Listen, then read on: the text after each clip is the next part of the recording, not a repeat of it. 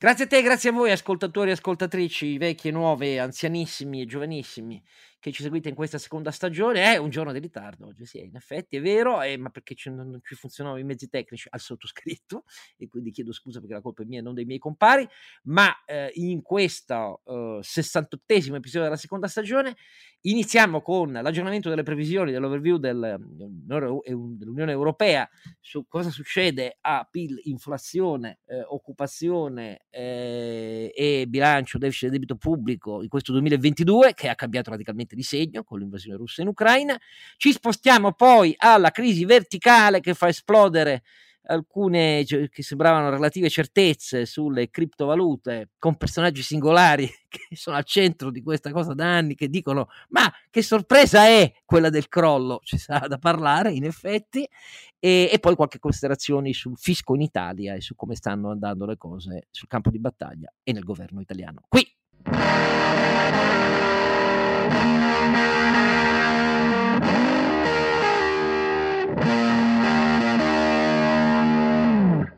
allora, eh, il Don Chisciotte è colpevole ritardo perché il microfono non c'era ieri e, e purtroppo sempre Oscar Giannino, purtroppo per voi, purtroppo per voi. Eh, eh, un giorno di ritardo, abbiamo, eh, un, abbiamo un report nuovo da commentare. Abbiamo un report nuovo. Potremmo bene, averlo fatto dire, apposta. sono impegnato a dire, dopo gli errori della mia vita, a dire sempre la verità, e quindi è colpa mia. Vi sto eh, sollevando da ogni colpa agli occhi delle, alle orecchie dei nostri ascoltatori e tu invece di essere contento mi rimproveri. Sancio, vedi che sei sempre più saggio di me, Sancio Panza, cioè... Renato Cifarelli, che vi ricorda... Ricordare, don... ma lo faccio io? Lo faccio io? Fallo no, tu, fallo tu. No, fallo tu, fallo tu, dai, metti tu. giù tu, metti giù tu, metti giù tu. Facciamo come sembriamo ai tempi di Arboro con compagni volante 1 a volante 2. Volante 1 volante 2. Siamo vecchi e ci ricordiamo cose che i nostri ascoltatori più giovani non capiscono e non ci vengono dietro. Beh, però cosa. Hai, la vera hai... cultura del, del, del, del, cerimoniale delle trasmissioni del servizio pubblico fu in radio fatta da quei pazzi di loro e tutta la loro banda fantastica, surrealista eh, di, di, personaggi al seguito, Comunque, Bracardi, cioè, ai giovani, ai giovani consiglio, consiglio, l'ascolto di alto gradimento. Qualche puntata in rete si trova. Eh, ma qualche puntata sai male. perché? Perché l'incredibile servizio pubblico italiano ne ha perse annate intere, cioè nelle tech Rai non c'è il track record storico di alto gradimento. Questo per dirti grande servizio pubblico italiano. e quindi ce n'è solo qualche Vabbè. puntata. E alcune sono per uh, donazioni private, incredibile a dirsi, ma è così. Perché si persero interi corridoi di nastri registrati, perché all'epoca i supporti erano quelli ancora magnetici, quindi però che grande cosa. Allora, questo ricordo della nostra, ohimè, ehm, adolescenza, infanzia, nel mio caso era preadolescenza, quando mia madre all'inizio chiudeva quasi la radio perché di fronte a questi che parlavano eh, il catenacci fascistica e facevano chiarissime allusioni sessuali, mia madre tendeva a spegnere, poi noi l'obbligammo a tenerla accesa. Questo per dirvi in che Italia siamo cresciuti noi vecchi. Ma detto questo, oltre a questo e oltre a Sancio e la sua saggezza, c'è naturalmente il faro, il faro sempre acceso, eh, la, la, nostra eh, stella. Eh, è una quasar, ecco, un tipo di stella, è una quasar, quello è la tipologia. No, è la cometa, per me è la cometa, io lo no, seguo come sei buco nero, non no, sei buco nero. No, ma, cioè, il faro sull'isola dei serpenti nel mare di, eh, nel, nel, Mar Nero, così, così, mi sembra un bel posto dove stare. C'è un po' di, un po di movimento ultimamente. C'è un po' di movimento, sì, ma non esattamente di turisti. Allora, avete capito che è ronzinante, cioè? Carlo Alberto Carnevale Matteo, ah, scusa, mi ero dimenticato di, eh, sì, di fare patronimico e, e quadrinomico. Sì, sì, certo. sì, allora, ragazzi, il 2022 è iniziato male, molto male, eh, forse sta male pure Putin, ma io insomma non do credito questo, vedremo, ma intanto le cose cambiano, cambiano, è un giorno storico, è stato ieri, Svezia e Finlandia hanno formalizzato la loro adesione alla Nato, ehm, Putin ha freddato quelli che in Italia subito sono, sono sbracciati a gridare a Draghi, no, no, l'Italia deve mettere il veto, invece Putin poi ha detto, no, guardate, la richiesta di adesione alla Nato di Svezia e Finlandia non è una minaccia per la Russia. Cosa diversa è se ospiteranno basi o missili puntati su di noi, allora anche noi adegueremo il nostro schieramento con missili adeguati, se non più potenti. Ecco, questa è la realtà. Però tutti quanti si erano sbracciati, i nostri putiniani di complemento di osservazione. Io infatti ho detto sintonizzatevi meglio su Radio Mosca, perché sennò fate la parte più degli idioti che degli utili idioti. Ecco, questo è il punto. Detto questo, però, siccome le prospettive economiche ci preoccupano e noi soprattutto di questo ci occupiamo, è uscita la nuova release, l'overview delle previsioni economiche per eh, l'Euroarea e l'Unione Europea della Commissione. E Carlo Alberto con la sua precisione assoluta ce ne ricorda per farvi capire meglio se non li avete sfogliati perché è bello corposo il rapporto in realtà quali sono gli indicatori di maggior rilievo e che prospettiva ci indicano? Beh Oscar mi chiedi una cosa non facile ma ci posso provare. In realtà l'Unione Europea mh, si adegua un po' al, alla chiave di lettura che ha dato il Fondo Monetario Internazionale qualche giorno fa,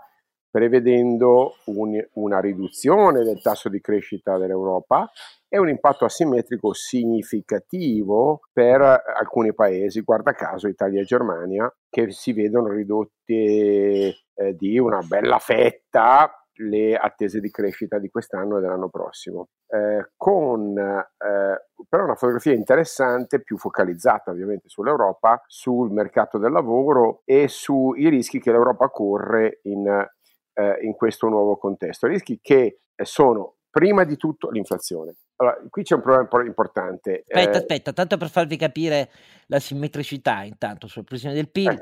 diciamo che le previsioni sull'euroarea del, dell'overview eh, è un 2,7% per i paesi dell'euroarea, con però la Germania che rispetto a questo 2,7% nel 2022 è stimata crescere solo dell'1,6% e l'Italia al 2,4%. Tanto per farvi capire, Austria 3,9, Portogallo 5,8, Uh, la Francia sta uh, al 3,1, ecco quindi noi siamo nella fascia bassa rispetto alla media, altro che. Sì, e la Germania sta peggio di noi, il che dimostra che la crisi ucraina eh, e, e l'invasione criminale di Putin ha avuto un impatto eh, asimmetrico proprio sugli amici o comunque insomma i, i più vicini al, eh, al, sistema relazionale messo in piedi dal Cremlino, cioè Italia e Germania.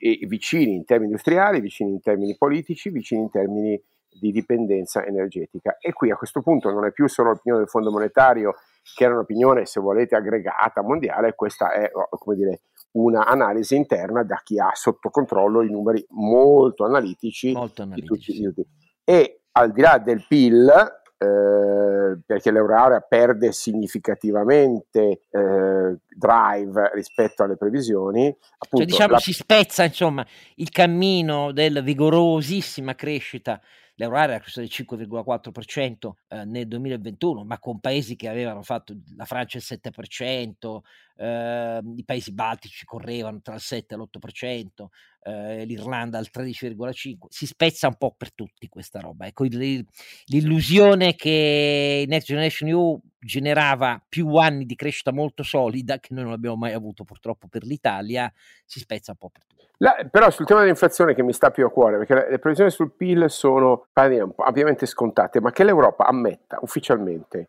che le balle che ha raccontato per mesi sull'inflazione temporanea, se vuoi, è un fatto storico, perché il Fondo Monetario tutto sommato non si era sbilanciato, ma l'Europa ha passato mesi e mesi e posso dire con un filo di orgoglio che chi ascolta questo podcast è stato avvertito in tempo e in tempo utile, posso dire, cioè abbondantemente nella seconda metà dell'anno scorso, che l'inflazione no che non era temporanea e che anzi sarebbe stata una vecchia amica, si va per dire, è rientrata dopo una ventina d'anni dalla finestra, dopo essere stata cacciata dalla porta di politiche discutibili se volete, ma che sicuramente che avevano ridotto l'inflazione, forse troppo se posso dire.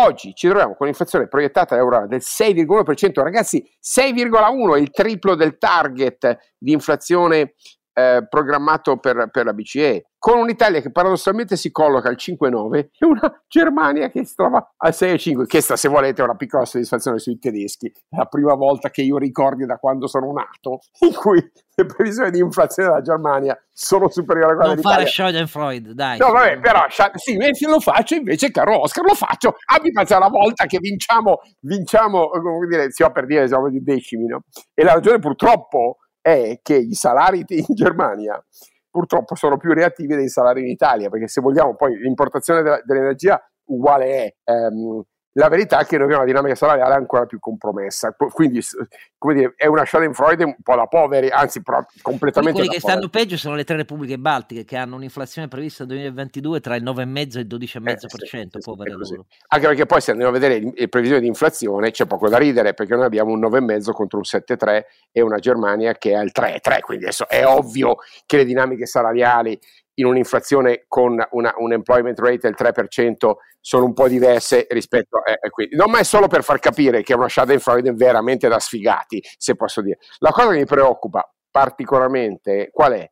Che noi abbiamo un, una, una, una, forte depressione invece, tipo un, più che un dimezzamento, del current account balance, cioè il motore che ha retto l'Italia nel 2021, che è stata l'esportazione. Oscar, vogliamo ricordarlo che la manifattura ha retto, le, diciamo, att- ha retto l'Italia l'anno scorso, l'export della manifattura ha retto l'Italia l'anno scorso, facendo il record mondiale della sua storia. Eh, bene, quest'anno eh, il, si dimezza il, il, il saldo di conto, di, di, delle partite correnti verso l'estero ed è una, eh, un, po', posso dire, un po' l'effetto ovviamente del, di, di, di un'importazione a prezzi esorbitanti dell'energia e va bene. E l'altro è che noi abbiamo alla fine un PNRR che non aiuta l'esportazione perché ancora una volta è puntato sull'importazione di tecnologie per colmare un gap. Quindi noi non abbiamo un PNRR che nel breve migliora in generale il, dire, i rapporti di trade con il resto del mondo, ma se vuoi peggiora e se, aggiunge, se questi due elementi eh, non, non, aiutano eh, la, eh, la, la, bilancia con, con, eh, con, l'estero. Questo è preoccupante perché se viene meno la capacità dell'Italia di eh, rimanere agganciata alle catene del valore, mi dispiace Oscar, a quel punto perdo io le speranze. Eh, io penso che non verrà meno, penso che l'aggancio rimarrà perché questo paese è diversificato, perché ha comunque un'imprenditoria, se volete, eh, frammentata ma reattiva, quindi cioè, noi siamo comunque un paese resiliente da questo punto di vista, ovviamente con mille problemi, ma da, quel, da, da quella prospettiva restiamo. Quello però è, appunto mi preoccupa. L'altra informazione che invece è volete, meno preoccupante è che eh, il nostro deficit pubblico tutto sommato è su una traiettoria di eh, relativa, ehm, fammi dire, ehm, gestibilità un po' perché Daniele Franco sembra, come dire, sembra il, il, il, il generale sovietico di, di, eh, di, di eh, Leningrado, cioè assediato da tutte le parti, ma, eh, ma, ma resiste fino, a, fino, alla morte. Eh, noi abbiamo una proiezione del deficit quest'anno del 5,5 e l'anno prossimo del 4,3. Siamo sopra, nettamente sopra la media europea, fuori dai parametri di Maastricht, ma fuori di parecchio, siamo fuori come un balcone eh, però ecco, di, di, rispetto a un 7,2 o un 10% del 2020 stiamo parlando di una traiettoria di rientro eh, tutto sommato veramente straordinaria, anche perché lo spread invece, qui i numeri delle previsioni sono estremamente preoccupanti, estremamente preoccupanti perché ci fanno capire che il, il percorso del rialzo dei tassi, l'incertezza e quant'altro sta tirando le condizioni del nostro debito pubblico verso un punto di equilibrio, anzi di disequilibrio particolarmente preoccupante. Ricordo che a parte essere aumentati eh, i tassi sul Bund che oggi sono intorno all'1%, in più è aumentato il nostro spread che oggi è arrivato a, eh, a, circa 200 punti. A quel punto voi capite che eh, il nostro debito pubblico a 10 anni costa un 3 e a fronte del fatto che noi abbiamo un PIL eh, ovviamente eh, che, che, potrebbe non reggere in particolare dall'anno prossimo, se questo è, è, lo scenario di riferimento e non potrà che confermare, voi capite che il percorso di sostenibilità puntuale del debito pubblico comincia a essere delicato. Per fortuna in questi anni si è messo un po' di fieno in cascina in termini di durata e poi parliamoci chiaro, è cambiato radicalmente il ruolo della BCE, che smetterà di comprare ma non smette di detenere. Quindi alla fine, come dire, se posso dire in questo quadro pagheremo più il debito pubblico, ma Oscar, non so come la pensi tu, non vedo uno scenario di default di questo paese, vedo uno scenario di traccheggiamento, un, come dire, un deragliamento orizzontale, un, un ritorno a una crescita come dire, che sta sotto gli standard europei e una situazione in cui il nostro mercato del lavoro non migliora, abbiamo una disoccupazione che è il triplo della media europea, abbiamo ancora un tasso di crescita asfittico, di fatto il grande promessa del PNRR rivoluzionario che ri, fa ripartire il ciclo di, di, crescita del paese è una promessa che non viene mantenuta. Questo, se vuoi, lo scenario. Tutto il resto delle previsioni dell'Unione Europea sono in linea, materie prime, eh, dinamiche dell'occupazione, quadro di rischio finanziario molto in linea con quanto avevamo già detto una ventina di giorni fa commentando lo scenario del Fondo Monetario Internazionale. Qui sono un po' più robuste, più precise, articolate per paese, l'Italia ne esce purtroppo esattamente come prevedevamo, ancora fragile, ancora incerta, ancora legata alle sue fragilità, eh, agganciata disperatamente tramite Mario Draghi eh, e la sua autorità, ma veramente eh, abbiamo, siamo aggra- è un paese aggrappato a Mario Draghi, poi commenterai tu la situazione politica, perché se devo guardare il quadro del nostro sistema parlamentare c'è da mettersi le mani nei capelli.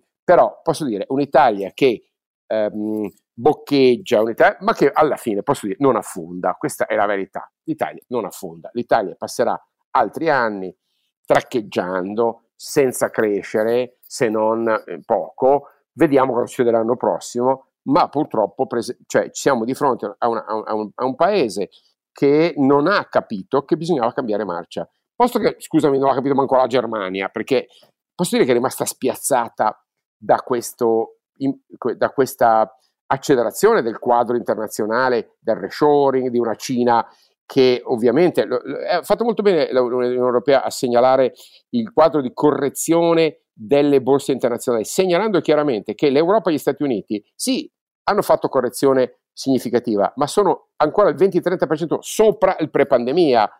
Gli unici veramente sotto i livelli della pandemia, ma sotto parecchio e sotto non causa guerra, ma causa un itinerario particolarmente preoccupante, sono proprio i cinesi, proprio come dire la, la, il, il, cap, il, capitalismo. Il, il paracapitalismo cinese sta andando in una profonda crisi industriale, finanziaria, di posizionamento.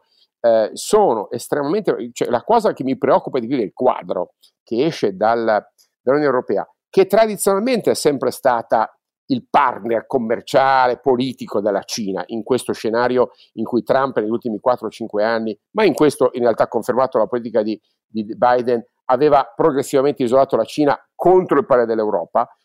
La verità che emerge con chiarezza è che l'Europa non è più l'ancoraggio economico della Cina, non lo può essere e probabilmente questa secondo me Oscar è anche una buona notizia perché ci costringe a rivedere il quadro delle nostre catene del valore, i nostri fornitori di tecnologie, i nostri fornitori di, non solo di materie prime, ma di, di semilavorati di base, l'Italia, l'Italia, e l'Europa si devono interrogare sul loro ruolo nella catena del valore globale. Se vuoi, questo report lo rende in maniera chiarissima. Allora, per dare supporto con qualche cifra più a quello che diceva Carlo Alberto, sulla modifica che nel 2022 fa intervenire sui contributi netti a una crescita italiana eh, così ridimensionata, per capirci, noi abbiamo avuto uh, investimenti fissi lordi nel 2021 che eh, sono aumentati come non capitava eh, da, veramente da anni. Esatto, da 11 anni per essere precisi. Tanto è vero che gli investimenti fissi lordi nel 2021 in Italia sono aumentati del 17%.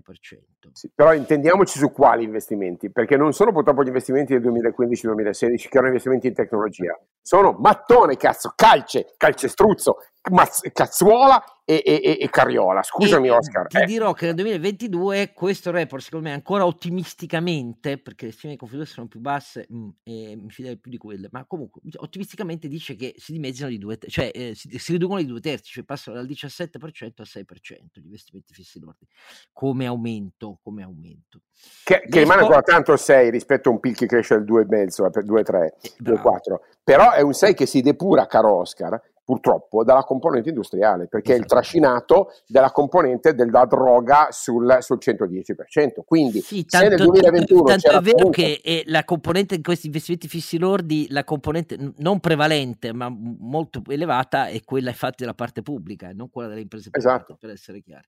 Sì, sì. Le esportazioni che avevano segnato anche qui un spettacolare più 13,3% dell'Italia nel 2021 scendono al 4,9% secondo uh, l'overview del, di Bruxelles, mentre le importazioni eh, rispetto a questo 4,9 di export fanno 6,1. Questo spiega più 6,1. Questo spiega perché eh, la bilancia dei pagamenti di parte corrente va in senso negativo, cioè il contributo netto alla fine dell'export alla crescita italiana nel 2022 sarà negativo per via dei prezzi dell'energia. Questo è il punto fondamentale, cioè eh, si ridimensiona fortissimo il surplus industriale manifatturiero non ce la fa a tenere un saldo positivo della bilancia di parte corrente. E tutte queste cose poiché quella è stato invece il treno della nostra crescita esatto. no, non ce la fa non solo per colpa nostra perché abbiamo no, certo. essendo paese trasformatore se ci mancano gli input ragazzi cioè puoi trasformare quello che ti danno ma se non te lo danno non lo trasformi.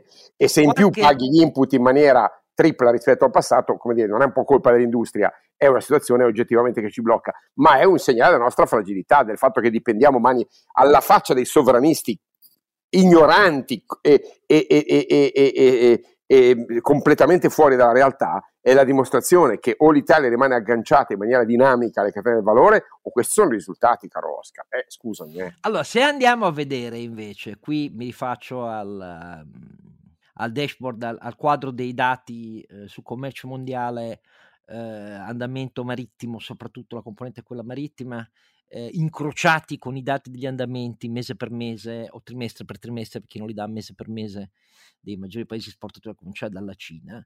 Se andiamo a vedere quello che sta succedendo secondo le ultime stime gli ultimi dati in Cina per via dei lockdown, eh, Shanghai che si è aggiunto a Shenzhen, Yentin e così via, eh, vediamo che eh, attualmente, e c'è da sperare che queste misure di contenimento così selvaggio da una parte finiscano, dall'altra però ci sono proteste oramai di massa che nel, nell'anno e mezzo alle nostre spalle in Cina non ci sono mai state, molto estese, tanto da far preoccupare anche pezzi dell'amministrazione militare cinese, questo dicono i report americani.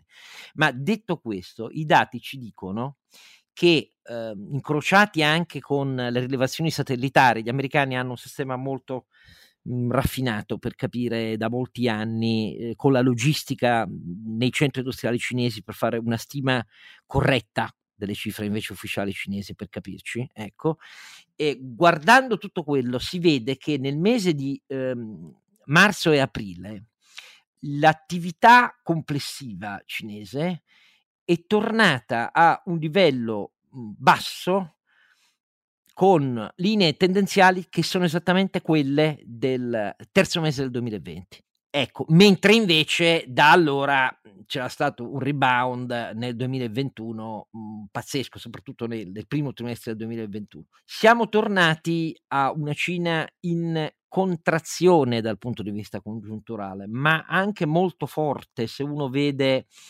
ehm, sia industrial output che mh, mhmm, retail sales e a questo si aggiunge l'effetto che è tangibile sulla costa del Pacifico americana della chiusura dei porti perché si è riaggravato, era in via di graduale miglioramento la situazione dello shipping e delle centinaia di navi ferme o, che tornavano vuote e così via. Ve ne abbiamo parlato mille volte, questa è la specialità di Renato sulle catene eh, di logistica e di fornitura, però si sta di nuovo aggravando la situazione e ce ne sono eh, innumerevoli, innumerevoli segni, cioè il numero di grandi aziende multinazionali che è tornata nelle ultime 4-5 settimane a dare warning perché non riesce eh, a eh, consegnare e non riesce più a produrre, è tornato ad alzarsi, mentre da quattro mesi stava significativamente scendendo. E, e, e ce n'è di ogni tipo, dalla Bang Olufsen, eh, quella che fa gli stereo eh, le televisioni avanzate danese,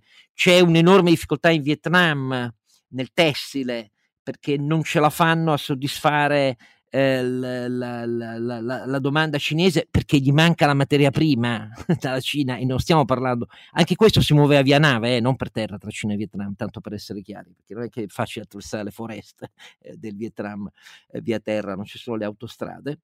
E, ehm, mh, Mentre tutto questo, grandi dell'auto, grandi player dell'auto come Volkswagen e Toyota, eh, Volkswagen e Toyota avevano ricominciato la produzione in Cina. Sì, sì, però eh, non, sono a non, possono, non possono esportare, Oscar. A Guarda, però, però si trovano nella condizione di dire noi produciamo ma non riusciamo a consegnare fuori perché tradizionalmente producevano per il mercato americano in Cina non, non tanto per quello che ma vendono in Cina per la prima volta nella storia Oscar eh, lo dice chiaramente il report le esportazioni nette sono attese eh, eh, dare un contributo negativo alla crescita nel 2022 e nel 2023 a causa di questa disruption delle supply chain. Negli, sta- negli, sta- negli Stati Uniti, di fronte alle difficoltà dei semiconduttori e degli altri che continuano ad attanagliare i big dell'auto americana, tutti si chiedono come abbia fatto um, ieri eh, Tesla, cioè il solito Elon Musk, eh, ad annunciare che eh, anche lui aveva soste- eh, sospeso le produzioni, perché lui ha una factory in Cina, aveva sospeso le produzioni, eh, aveva ripreso la produzione ed invece lui ha ricevuto 4.000 auto prodotte da Tesla Cina negli Stati Uniti. E tutti i giovani americani si sono chiesto come cazzo ha fatto? No, ha preso le lavatrici ucraine non so cosa dire, cioè, per dire ecco, che ci sono veramente dei dati che non to- a volte delle cose che non tornano. Però detto tutto questo la situazione è questa li ha pagati. Che, se, eh, che, cosa, che, cosa, dice l'imprenditore di questo scenario? Ti ci ritrovi Renato? Allora, per quanto riguarda la parte di eh, difficoltà di spedizione, aprite, cioè gettate il, fa- il, sale in una ferita perché noi eh, in un periodo in cui diciamo c'è una quantità di ordini che è un po' scesa perché il commercio internazionale è sceso, facciamo, quello che abbiamo facciamo fatica a consegnarlo, quindi eh, per me insomma non è, non è proprio è una ferita abbastanza aperta. No, io mi sono letto, beh, non tutto il report come Carlo Alberto, al di là del fatto che se lo leggo in profondità poi non lo, non lo capisco, ma mi sono segnato un po' di cose, eh, alcune delle quali voi non le avete citate, ma perché le date un po' per scontato. Allora, una per esempio è la caduta del risparmio, che è un chiaro indicatore di quello che diceva Carlo Alberto, del, che gli stipendi non, non seguono il, no. l'inflazione, ma soprattutto, beh, qui si parla in generale, quindi eh, ma soprattutto il fatto che i consumatori potrebbero eh, ripartire più velocemente con i risparmi, ma non lo fanno perché non ci credono. Quindi quando si dice quanto conta il clima sull'andamento delle economie, certo. eh, quello è. Eh, poi una, una, delle cose che vabbè, a me hanno colpito perché per noi l'Asia è, un, è una zona in cui stiamo cre- crescendo molto, è che tutta la parte di, della Cina si applica appunto a tutta l'Asia, perché le nostre esportazioni scendono anche perché l- i fermi cinesi stanno fermando moltissimi paesi dell'Asia. Non dimentichiamoci che in Asia, l'ho detto già diverse volte, ma adesso che stiamo ricominciando a, vi- a viaggiare lo vediamo, c'è, c'è, stato un rallentamento proprio perché un sacco di paesi sono stati in, short, in, in lockdown per un sacco di tempo e non si poteva viaggiare, non si poteva lavorare.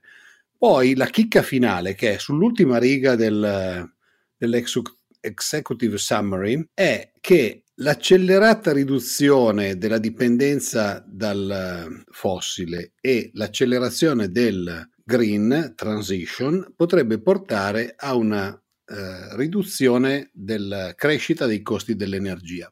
Quindi la comunità europea a questo punto insiste sul fatto del passaggio al green. Io continuo a essere dubbioso che possa essere fatto in questi due anni, però oh, loro ci credono, Ma, probabilmente ho torto. Renato, è, è, una riga molto, molto il direttore generale dell'Economic Financial Affairs dell'Unione Europea lo scrive proprio nell'ultima riga, no? dice che noi crediamo che l'uscita dai, dai eh, combustibili fossili accelerata dalla crisi ucraina e dall'invasione russa uh, will enhance the long-term growth potential for the EU economy. Sostanzialmente dice, stiamo provando a cogliere l'opportunità non solo di affrancarci, ma di rilanciare il, il la potenziale di crescita a lungo termine perché eh, proviamo a rioccupare le catene del valore delle energie alternative, idrogeno, bio, sì, biogas, so biofuel, eh, io dico anche nucleare, ge- ovviamente tutto il renewable classico, quindi solare e, e vento.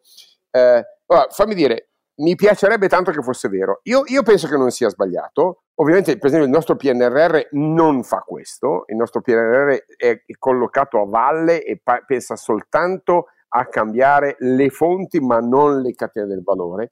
Però che eh, il nuovo Repower EU invece punti a questo, eh, lo credo ser- seriamente, perché non avrebbe senso investire mille miliardi in una mera, fammi dire, diversificazione, cioè cambiare dai, dai, russi agli algerini, adesso onesta, con tutto l'affetto, non è un, una strategia, ok? È una tattica. No, no, ma su questo io sono d'accordo con te. Eh, l'unico, l'unico dubbio che mi pongo è chi uscirà vincitore da questa cosa. Eh, il dubbio che mi pongo io è se l'Italia sarà in grado di seguire, perché non dimentichiamoci che eh, condivido su questo verde, condivido quello un, che dici. Un eh, sacco di energia verde noi la produciamo non, non, con roba cinese. Renato, eh, Renato, non vai in quella direzione. Io penso che molte aziende italiane autonomamente, come dire, motu proprio andranno ad agganciarsi al catenevore, ma sempre un po' troppo, fammi dire, da tier 1 o tier 2, cioè non da, tier, da, da, da brand.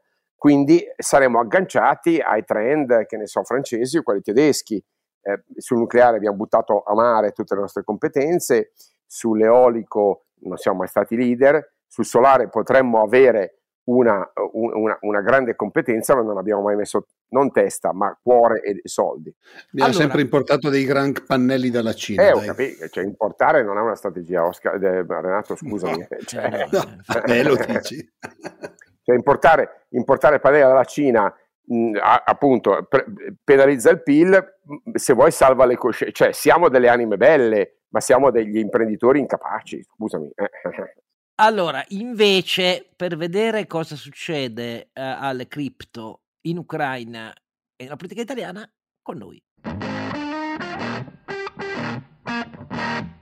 Allora, ragazzi, eh, qui c'è stato un sisma che bisogna capire se un sisma epocale tipo esplosione di Krakatoa. Eh e relativi terremoti oceanici, oppure eh, se invece è un aggiustamento su una strada mh, che molti non hanno capito, perché ci stanno rimettendo pacchi di miliardi. Ma io penso che sia uno schiaffo. Stiamo parlando delle criptovalute, come eh, ovvio, eh, cioè di terra e luna. Terra e luna, esatto. no, no, no, scusa Oscar, stiamo parlando di tre livelli. Scusa, mi spiace, ma su questo devo dissentire. Noi parliamo di tre livelli.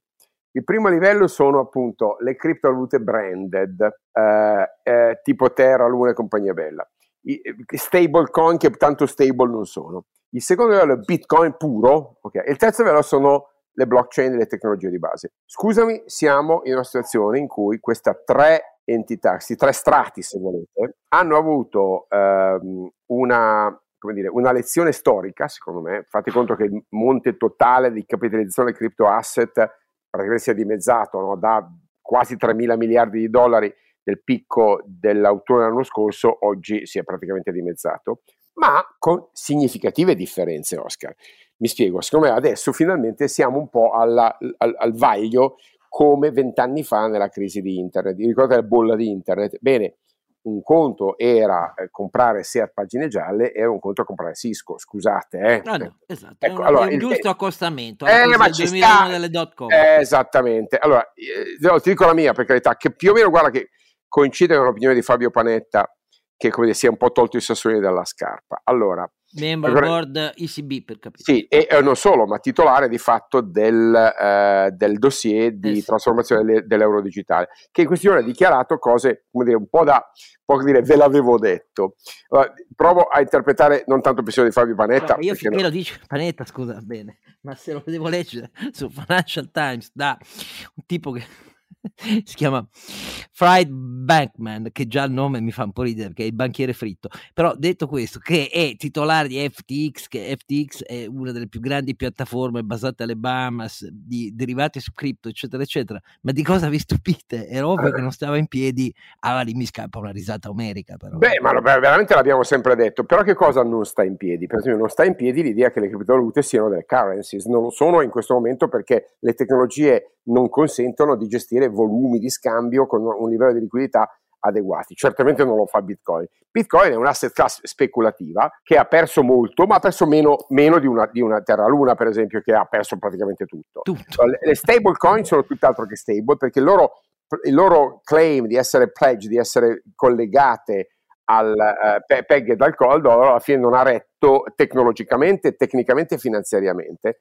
non per tutte, ma certamente per terra. Quindi le stablecoin sono quelle che escono più bastonate dalla logica, sono come dire, un, un, ibrido che in realtà non era né carne né pesce e non ha funzionato. Ma invece come... tu dici, il terzo no, invece... livello, le blockchain? No, no, dunque, secondo livello che le bitcoin hanno preso una batosta, ma hanno preso una batosta chi? Gli investitori dell'anno scorso, perché gli investitori fino al 31 di dicembre del 2020, cioè al di, al di là del, della carne da cannone che, si, che, è entrata sul mercato nel 2021 pensando di fare i figli, che hanno beccato la scoppola, chi ha investito fino al, fino al primo gennaio 2021 Vero. oggi è completamente in the money. Vabbè, ma non ti devo dire che il, l'ignoranza eh, Beh, però, diciamo, finanziario non solo italiano in tutto l'Occidente ha, ha, fatto correre eh, operai e ragazzini Vabbè, a, comprarsi... a comprarsi come dire le tiscali o le Seat pagine gialle di, di oggi quindi Bitcoin, Bitcoin, ha beccato, ha semplicemente ripulito il mercato dai, dai, dai, dai parvenuti. Brutale, eh, detta così. Ma, ma, bene, sono contento. Cioè, mi dispiace. Mia, brutale, un fracco di gente a basso reddito. Chi, chi, investe in ciò che non capisce ovviamente è destinato a perdere. Il terzo livello è tutt'altro che è uscito bastonato, il livello delle infrastrutture, il livello della blockchain e questo lo dice con chiarezza Fabio Panetta, dice avete capito che non dovete investire in questi pseudo asset, ma dovete capire invece che la tecnologia diventerà dominante quando, e qui, qui dice lui, ma io sono d'accordo, quando la adotteremo per le valute vere. Le valute vere, cioè l'euro, il dollaro e quant'altro. E questo lo sta dimostrando la Russia, la Cina, l'India, che stanno già programmando l'introduzione del rublo digitale, della rupia digitale. Lo yuan digitale c'ha 300 milioni di account, quindi è già fuori, ok? Più una decina di banche centrali hanno già introdotto cryptocurrency ufficiali. Cioè, cosa ha fatto centrale, le banche centrali? Hanno preso a prestito la tecnologia ponderata bene, perché per esempio non è fatta su proof of work, quindi con un modello distribuito mo- fortemente intensivo in termini di uso dell'energia, molto lento, con volumi molto bassi, hanno applicato modelli di validazione delle transazioni più, fatemi dire, efficienti ma hanno introdotto un modello di valuta digitale ufficiale, quindi pre- prendendo il meglio della tecnologia di Bitcoin e delle criptovalute, quindi le blockchain, gli smart contract, ma applicandola a qualcosa che liquido rimane e però un asset è perché ha in mano però, un flusso finanziario. Fatti, quindi, dire, uno, sì. fatti fare un'obiezione. Prego, amico mio. Io saprei come rispondere, ma io devo fare parte dell'ignorante perché ovvio rispetto a te e quindi mi presto a questo gioco. Una delle questioni centrali dei fan, dei teorici eh, delle eh, cripto era che con queste nuove tecnologie, blockchain, veniva meno la necessità diciamo così, in vecchi termini, termini eh, di eh, politica valutaria e, e, politica monetaria del Novecento, di una conservatoria pubblica del registro degli scambi. E questo per tutto il pensiero libertario che ha costituito una potente molla eh, al servizio dell'espansione, della diffusione, della predicazione e del radicamento prima iperminoritario, poi un po' più ampio eh, delle cripto, era un aspetto fondamentale. È vero, ma è vero. Tu ci stai invece dicendo illusione. l'intero colpisce ancora, sto dicendo che l'intero colpisce ancora. Perché le banche centrali devono restare titolari della vecchia diritto di conservatoria no. del registro. No, no, ti dico che le banche centrali hanno semplicemente usato la tecnologia dei libertari, eh, libertari per fare i loro affaracci che rimangono affaracci purtroppo indispensabili, e cioè per ibridarsi con, eh, con, la, con un vantaggio importante che queste tecnologie consentono la tracciabilità, quindi limitano eh, l'anonimato e l'evasione fiscale. Quindi cosa hanno fatto le banche centrali? Mica sceme, eh? Con la blockchain e gli cioè, smart stai contract. dando ragione a Paolo Savona, pazzesco. No, non sto dando ragione a Paolo Savona, sto dando ragione a, a, a, Fabio Panetta, scusa, che, scusa non, con tutto rispetto, eh, eh, posto che so, stiamo parlando di persone comunque sì, con, con, loro, coi, coi, loro, coi, loro, difetti e i loro limiti, ma sicuramente due persone molto interessanti esatto. e molto affascinanti da, intellettualmente. Però io, la, la, mia tesi, e sai che studio le cripto da quando sono nate, caro amico mio, eh, è che, scusami, i libertari ci guadagnano ancora. Quando hanno investito nel 2010, nel 2015, nel 2017, fino al 2020. Sì, diciamo che insomma, questo mass market è stato pulito. Esatto, quello che è stato punito è quello che non aveva capito un cazzo di, di, cripto. Pensavo fosse un affare, non solo un affare. Sono la rivoluzione, è molto diverso. È, è, è molto diverso. Sono la e rivoluzione. Sono, tant'è vero che congresso di Vienna sta, sta come, come, sempre tua, questa è una tua specialità dai, i piedi in 100.000 scarpe tu vuoi fare il rivoluzionare il rivoluzionario e stai con, come, come... con il congresso di Vienna delle banche io faccio voglio perdere il potere. Dai. In Messico, in Messico o, o, o, stai con i Giacobini o stai con Metternich, non puoi stare con entrambi. Eh. No, io eh, non sto con nessuno in realtà, però faccio come in Messico, che c'è al governo da 40 anni il Partito Rivoluzionario Istituzionale. che se ci più corrotti del no, mondo. Esatto, la, via, la corruzione è una cosa garantita. Però Quanto invece... mi quando aveva la tessera PRI in tasca, che c'era il PRI messicano, che era una cosa della corruzione. Esattamente. Aveva bellissime origini, eh, le bellissime origini erano quelle della rivoluzione messicana, quindi lasciamo perdere. Certo. Però poi... Però per concludere, eh, Oscar, poi ti lascio perché sentiamo anche, eh, sentiamo anche Renato secondo me qui siamo a una fase di maturità delle criptovalute. Si dimostra che la tecnologia è qui per restare, che uno strato, quello, proprio quello libertario, invece rimane vivo, quello speculativo, quello della, del guadagno facile. Viene, insomma, ecco, questa que, è la tua logica. Quello del, della carne da cannone della finanza viene sterminato. finanziere, come, esatto, viene sterminato come in si merita. In questo momento voi dovete capire che mentre fa questa prolusione ha messo un monocolo alla Carl Kraus HD. Ah, è vero, è vero, immaginatemi così col monocolo cinico. Renato, tu ce l'hai le, le, le cripto, dai, su, eh, poi, dai, l'agenzia delle entrate non ci sta ascoltando ascoltando, ce l'hai? Eh, no, Oscar, non le ho mai, non ho mai comprate, non so perché. Ho perso il, il giro al primo, di, eh, al primo giro, poi Renato, ho detto ai cioè, miei, cioè, se mettevamo di notte i server a fare un po' di mining, mi hanno detto che costava di più di energia elettrica in Italia. Ma te vedi, vedi, che quello che valeva il bitcoin corto dell'imprenditore vogherese, cazzo, ma scusa, certo, i propagandi certo. libertario, libertino e liberale, non, non c'è le critiche. Alberto, tu però dimentichi una cosa, che sì. la linea che c'hanno a Voghera hai ragione. Guarda che il mining ci metti sei mesi per farlo. In questo paese della banda larga per tutti, sì, come no. Vabbè, eh, allora, ehm, oltre a questo interessante discorso, però, eh, no, Oscar, adesso non ho letto così ben delle, sviluppato ah, in questo momento esatto, no, no, cioè, sa, sa, sta. però questa tripartizione, cioè stablecoin, bidone, Bitcoin comunque linea di resistenza, Maginot, anzi Maginot, scusate, linea della Somma. No, Maginot eh, non regge no, lascia stare, esattamente, hai ragione, scusami.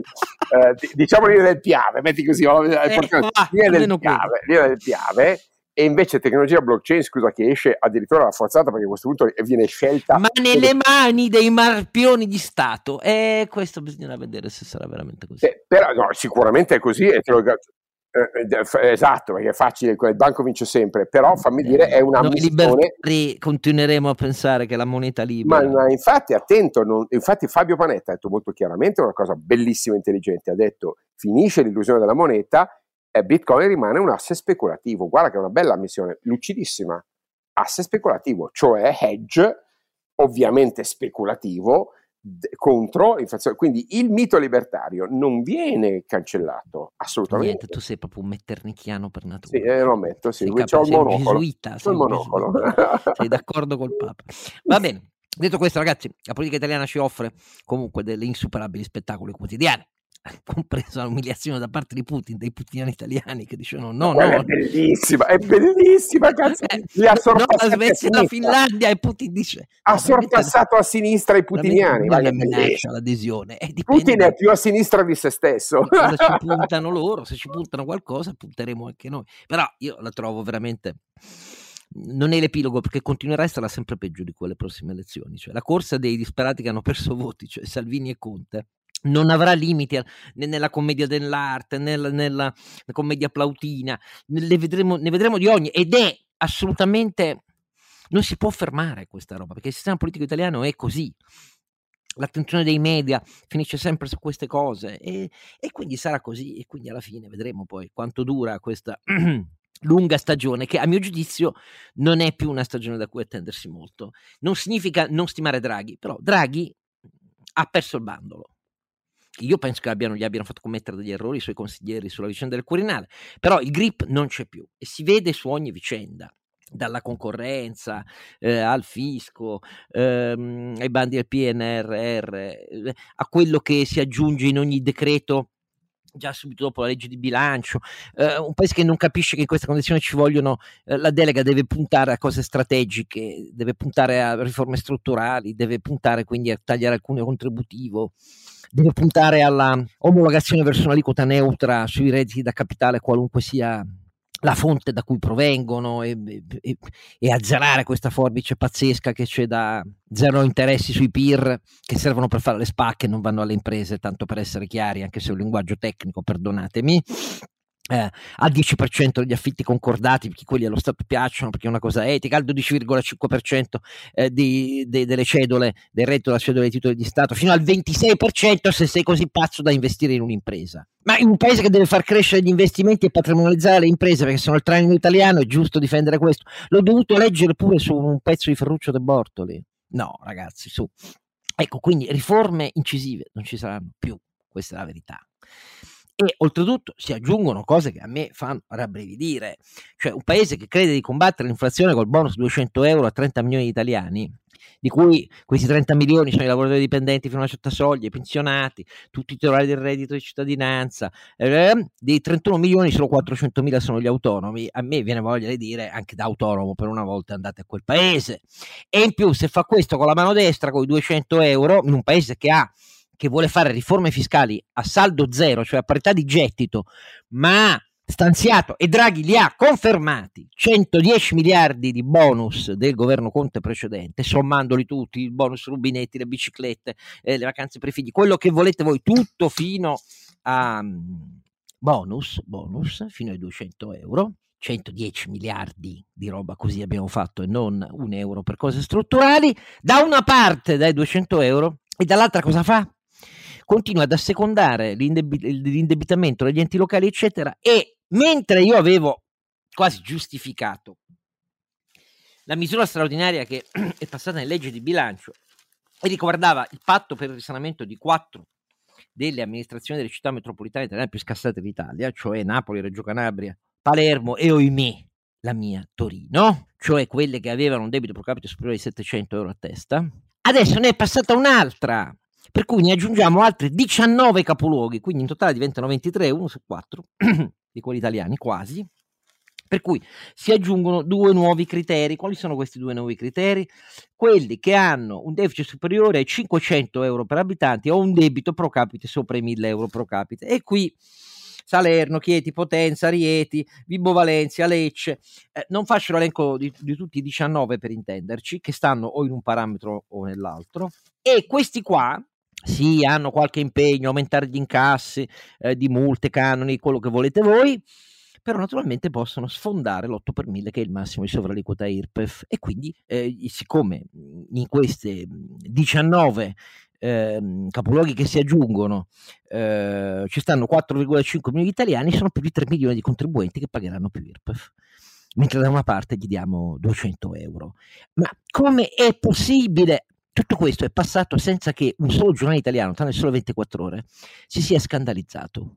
Perché? Perché dobbiamo assecondare il fatto che non c'è un bias per amministrazioni che perdono il controllo delle proprie finanze. E quindi alla fine passa sempre la, la regola che in qualche maniera ci vuole l'aiutino di Stato. Che come si fa? Si fa con più tasse. E mi si dice poi che bisogna fare eh, le riforme fiscali a saldo zero mentre la spesa pubblica continua a salire sopra i mille miliardi, i partiti la, ne aggiungono un'altra con i bonus elettorali, nessuno risponde di aver sforato sul deficit e debito e noi alziamo l'IRPEF dove gli incolpevoli cittadini, perché non le hanno amministrate loro queste città, pagheranno più IRPEF. Ma dov'è la logica e la giustizia di tutto questo? È ridicolo, è un paese collassato è un paese messicanizzato, ma nel senso del partito rivoluzionario, appunto, del MES. Cioè, è un paese in cui sul fisco non, non si tiene più niente. L'Agenzia delle Entrate, per certi la capisco, non vuole mollare strutturalmente un solo euro da sciso, vuole fare solo bonus di 30 giorni. Ma la forza di dire no alle spese dei partiti, mi dispiace non c'era prima sotto Conte, perché il governo Conte l'ha fatto da, sia con la Lega che col PD, la gente che voleva spendere di più. Ma questo che è un governo a guida tecnica non ha la forza di dire no ai partiti, perché in realtà tutti gli sfondamenti di bonus richiesti dai partiti in Parlamento, anche se non c'erano le disegni di legge iniziali del governo, quelli passano tutti. E quindi bisogna aumentare le tasse. Bene. Che bellezza. Quando già nel DEF c'erano 38 miliardi di entrate in più nel 2022 sul 2021, voi direte, eh, ma è l'effetto della crescita italiana. No, la crescita italiana è stata boom l'anno scorso, non è che era di boom in quest'anno, diminuivano le previsioni del governo ma tra entrate tributarie in senso stretto ed entrate contributive 38 miliardi di euro in più. Però neanche quelle servono per dare capienza, cioè coprirle non in deficit a misure strutturali di diminuzione fiscale, che siano parametrate secondo l'aumento del PIL potenziale e una mano a chi ne ha davvero bisogno, non come i 110 miliardi di euro di bonus di cui l'ufficio parlamentare del bilancio ha detto che per quasi due terzi sono andati a chi non ne aveva bisogno. Ecco, questa è la condizione che ci descrive il fisco del nostro paese, solo che di questo non parla praticamente nessuno. Siamo anestetizzati completamente nelle mani di un sistema di partito che crede con sempre nuovi bonus di comprarsi gli elettori. Però in realtà voi dovreste insorgere per quello che pagate e per quello che avete in cambio, però non lo facciamo perché siamo rassegnati, siamo mentalmente schiavi dell'imposizione fiscale. E lo dico, guardate, qualunque sia il partito che scegliete, perché qui non c'è nessuna differenza più tra destra e sinistra. Non c'è da molti anni, ma è diventata sempre, è, è, è, diventata tangibile nel passaggio tra governo Conte 1 e Conte 2 perché si sono aggiunti nuovi bonus ai bonus precedenti con l'uscita della Lega e l'ingresso del PD, mica è cambiato il segno delle politiche di bilancio, cioè riforme strutturali né prima né dopo né oggi né domani. Ecco, auguri, che, cosa volete che vi dica? Io vi, vi, posso semplicemente dire auguri perché io di fronte a questa cosa che non mi aspettavo di 19 capoluoghi in più, la prendo come simbolo e eh, non voglio colpevolizzare eh, chi ci abita e chi ci risiede perché non c'entra niente, però dall'idea del fatto che eh, quando si dà un bonus di 200 euro i giornali ci vanno avanti 20 giorni, poi passa eh, l'IRPEF maggiorata per più di 3 milioni di contribuenti e nessuno se ne accorge, nessuno se ne accorge tranne che se ne accorgeranno loro, quei milioni di contribuenti in più che diranno ma come? Quest'anno c'è stata la grande frenata, è aumentato la bolletta di qua e di là, mi danno 200 euro da una parte e dall'altra devo aumentare l'IRPEF. Benvenuti in Italia, cosa volete che vi dica? Questo è il punto. Sul campo, qualche considerazione sul campo, però poi ricedo la parola perché la faccio brevissima. Quello che è evidente è che tutte le difficoltà militari russe eh, sono confermate e si accentuano. Il fatto che gli ucraini nella parte nord-est abbiano respinto da Kharkiv, che è la seconda città dell'Ucraina, con 1.400.000 abitanti, ehm, le forze russe che tentavano di entrare fin dall'inizio dell'invasione, oramai più di 70 giorni fa, e si siano ricongiunte con la frontiera russa, chiudendo cioè le truppe russe alle proprie spalle in due sacche, dall'idea che fin dall'inizio questo apparato bellico apparentemente sferragliante potentissimo eh, dell'esercito russo in realtà non ha né i mezzi, né gli uomini, né le tecnologie avanzate, né le tattiche per occupare grandi città. Finché si tratta di terreni deserti o quasi, o di villaggi da radere al suolo con i bombardamenti, sì, però le grandi città non le puoi prendere radendole al suolo, ecco, questo è il punto. E loro non ce l'hanno. Nel Donbass, anche lì, sono in grandi difficoltà, a dirvi la verità, a grandi difficoltà, sì, tutti guardiamo ogni giorno l'Azovstal, l'acciaieria Mariupol, però stiamo parlando di misurare la potenza russa su un'acciaieria, scusate, con tutti i sotterranei che ci sono, ma dall'idea di una roba che resiste da così tanto tempo. Adesso è l'epilogo e mi auguro che sia un epilogo umanitario. Ma detto tutto questo, nel resto del Donbass sono in difficoltà pure lì il famoso corridoio marittimo eh, dalla Crimea a Odessa e Transnistria eh, verso eh, l'est e a Donbass e, e, e, a Donetsk e Lugansk da, dalla parte opposta ehm, a est, mentre l'altro è a ovest, cioè occupare tutta la costa del Mar Nero ucraina, siamo lontanissimi da questo, sono in enorme difficoltà. E quindi questo conta, questo spiega la telefonata del ministro della difesa americano al ministro russo, questo spiega la volontà del capo di Stato Maggiore, anzi del presidente degli Stati Maggiori riuniti americano di fare la stessa, con, la stessa cosa con Valery Gerasimov, anche se non si sa bene se Gerasimov sia ancora al comando oppure no. Eh, spiega cioè una lenta evoluzione non verso una pausa del conflitto immediato, perché questi russi non se lo possono permettere, Putin non se lo può permettere, ma verso un inizio di evoluzione costruito sul fatto della presa d'atto che sul terreno i russi non ce la fanno, fare, eh, non ce la fanno raggiungere nemmeno gli obiettivi della terza riedizione del loro piano eh, di battaglia. La prima fallì in 48 ore, la seconda eh, hanno capito che era fallita una settimana prima che si concludesse il secondo mese e, e, adesso la terza, anche quella, boccheggia. Questa è la verità eh, dei fatti. Non mi riempie di gioia perché muore ogni giorno, muoiono civili ucraini eh, e muoiono poveri coscritti russi, eh, però sta di fatto che questo dà torto a chi dice che non dobbiamo dare armi agli ucraini, non dà ragione, dà torto, perché chi oggi ragiona così rispetto a questa evoluzione preferisce evidentemente che la Russia continui a occupare le parti di territorio ucraino che oggi sta perdendo. Fa questa scelta politica, questa è la scelta politica di Conte Salvini ed è una scelta sbagliata perché altrimenti significa incoraggiare comunque il fatto che Putin creda che la forza se la può vendere come la strategia anche del suo futuro e non solo del suo passato.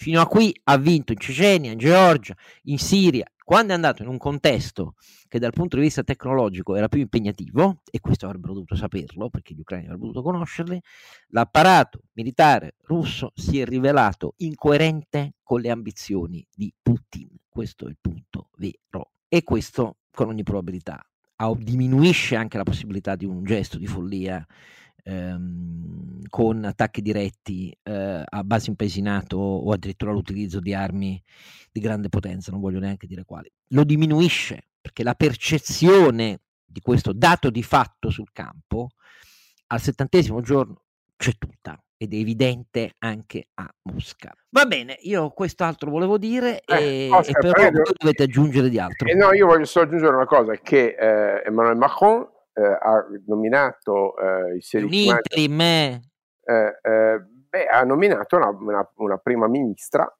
Elizabeth Bourne. Sì, ho capito, però il segnale, questo faceva il ministro del lavoro nel governo precedente. Sì, è un segnale, ma è un segnale. ci sono tra due settimane. Appunto, Oscar. E lei è un segnale, fammi dire, a sinistra e all'ecologia, è due, due occhi strizzati, sì, sì. una sinistra e una all'ecologia. Perché Macron... l'ha subito fulminata dicendo, ma sì, un, un curriculum da politica che ne fa un'ottima candidata a interim per alcune settimane.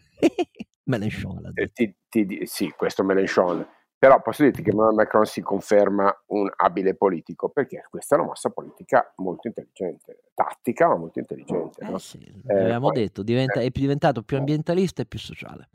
Beh, di, cioè chi cambia in politica secondo me eh, è intelligente. Ah, chi, sì, chi cambia annusando il clima pur rimanendo coerente, rigoroso, posso dire razionale cartesiano come, come Macron.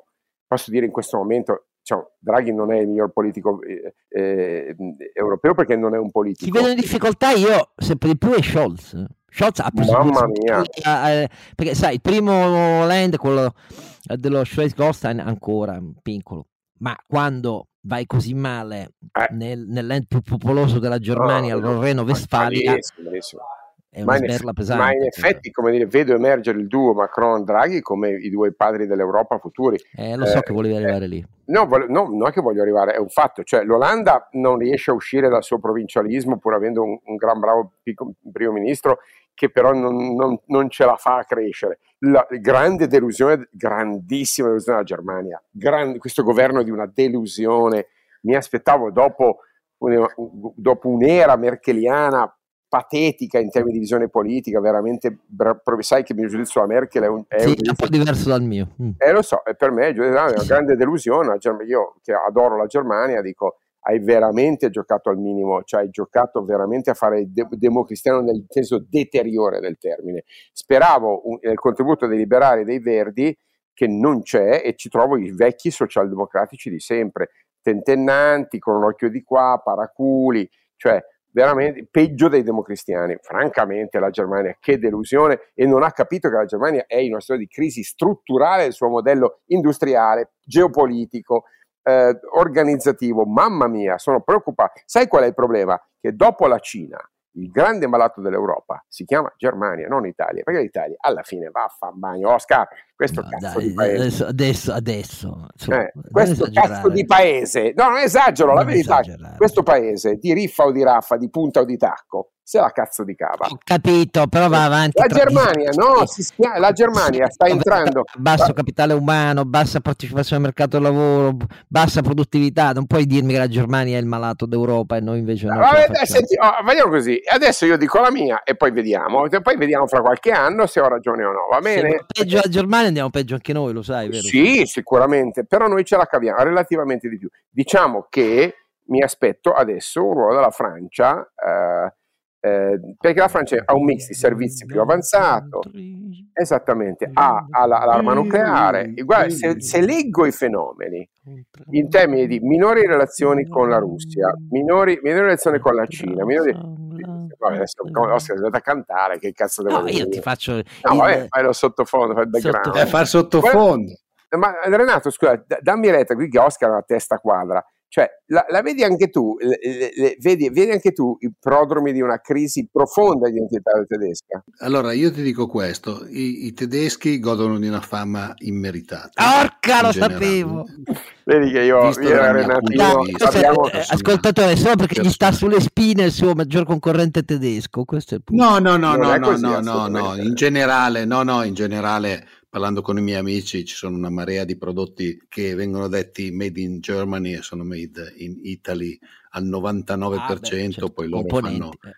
poi loro fanno i fugni esatto, ci mettono l'etichetta made, eh, made ma quel modello Germany, non eccetera. va molto lontano Oscar alla fine guarda che gli italiani le sanno fare le robe Tieni conto, tenete conto che sono, sono coloro, insieme agli americani, che per sfruttare la manodopera hanno insegnato ai cinesi a fare industria. Sì, sì, perché se no... E quella strada non va lontano, ha sbagliato. All'inizio Vabbè, Novecento. Guardate, voi non, non, potev- non potevamo saperlo, ma que- questo episodio che è il 68 è una specie di 1968. 68, vedi qua. Per, per, per questa compagnia, no, perché avete visto una trasformazione inopinabile. Cioè, Carlo Alberto che dà ragione a Paolo Savona, eh, Renato che dà ragione eh, a Borghi Bagnai contro la Germania, cioè c'è una trasformazione. No, dai. adesso ma se sono macroniano, ma dai, scusa, io, io, scusa cioè, fammi capire. Dai, Ho detto che Macron, Macron, e Draghi sono il futuro dell'Europa. Ma noi ci Germania... divertiamo a fare questa eh, cosa, bisogna no, renderla esplicita. Esatto, però a parte che ci divertiamo, se no che cacchio ce lo farebbe fare. La verità è che, adesso qui, a parte l'interpretazione, guarda Oscar, che se leggiti bene il report dell'Unione Europea, a sì, perdere più sul medio termine, perfetto, sì, sì è, è vero eh, hanno puntato sui cavalli, te lo dice un cavallo, cazzarola, il cavallo ti dice che la Germania ha puntato sui cavalli sbagliati. Noi che puntiamo sugli asini, tutto... Dai, questa... Allora sì, allora sottoscrivo, va bene. Detto questo, Guarda, noi a furia di divertirci siamo fuori somari. tempo. Va bene, allora d'accordo. Allora, o sui muli, eh, sui muli, va bene, d'accordo. E vincono i francesi. Io penso che il futuro sarà francese. Va bene, su questa tempo, ragazzi, tempo ti conviene lunga, assumere, eh, acquistare un'azienda francese perché eh, non, de- non, sottovalutiamo la capacità previsiva di Carlo Alberto eh, vedi un po' su quel mercato che puoi fare però eh. no scherzo eh, detto guarda i servizi pensa che il mercato software. più grosso è nessuna azienda eh, ha l'agricoltura più moderna ha davvero? Ma guarda, guarda, il banking francese è in questo momento eh, è allora, il migliore dell'Europa. Eh, ragazzi, guarda i numeri. Aspetta, i numeri. aspetta, caro Alberto, no, Renato ha detto una cosa che non sapevo, cioè con tutto il mercato no, agricolo settore, allora, settore, no, allora eh, Francia è un mercato per quanto riguarda l'agricoltura da campo aperto, mm. come la Germania, cioè i grandi mercati eh certo, europei sono, sono quelli da campo aperto e quindi hanno, diciamo, un po' di produttori che fanno il campo aperto sulla parte agricola, mentre per il giardinaggio tradizionalmente è il più grosso mercato, mm. ma non c'è niente di rilevante a livello di produttori. Pazzesco, non lo sapevo questo. No, sono, lì praticamente sul giardinaggio tieni conto ormai il grosso del mercato sono americani, qualche giapponese è rimasto, vabbè, lascia perdere il low cost cinese, eh, poi Germania e Italia. Hai capito. Va bene, allora. Come head, headquarter, viene, poi no, naturalmente le fabbriche sono sparse. Più, più divertente risate omeriche perché io devo, devo, devo annunciare Cosa vuoi annunciare? Che la pro- che prossima puntata è a 69, no. eh, esatto. Ci sarà un, un Beh, X, un Io ce l'ho scritto un... che sono libertino, quindi... No, no, esatto. no io alme, almeno lo, lo faccio. Renato è un libertino, io sono un palindromo, cioè sono un palindromo, puntate palindromo bilaterale. Palindromo bilaterale, tecnicamente. Il 69 è un palindromo bilaterale. È un palindromo bilaterale. Esatto. Allora, al, al, al, prossimo episodio palindromo bilaterale e e beato chi lo fa e noi invece lo facciamo solo per radio. Voi. Questa è, è amara la vita, ma è anche bella perché vi teniamo compagnia. Grazie a Tenerci Compagnia, siamo andati un po' lunghi, ma la 69 il 69esima sarà più breve. Ma perché così dopo il 68 c'è sempre un 69, caro Oscar, che tu ti piace. Quella, in Italia, quella proprio sono super breve. Edi, Oscar, quella sarà come al solito super breve, proprio. Di, di, sì, eh, basta, non, non, ti inoltrare ulteriormente nella scivolosa china che io ho intrapreso con quel numero. Su, adesso breve, noi, diciamo, noi duriamo tantissimo, eh, quindi figurati. Oh, ah, sì, beato te. Basta, basta, al, al 69. È un po' di tempo che non dici basta, basta, basta, Oscar.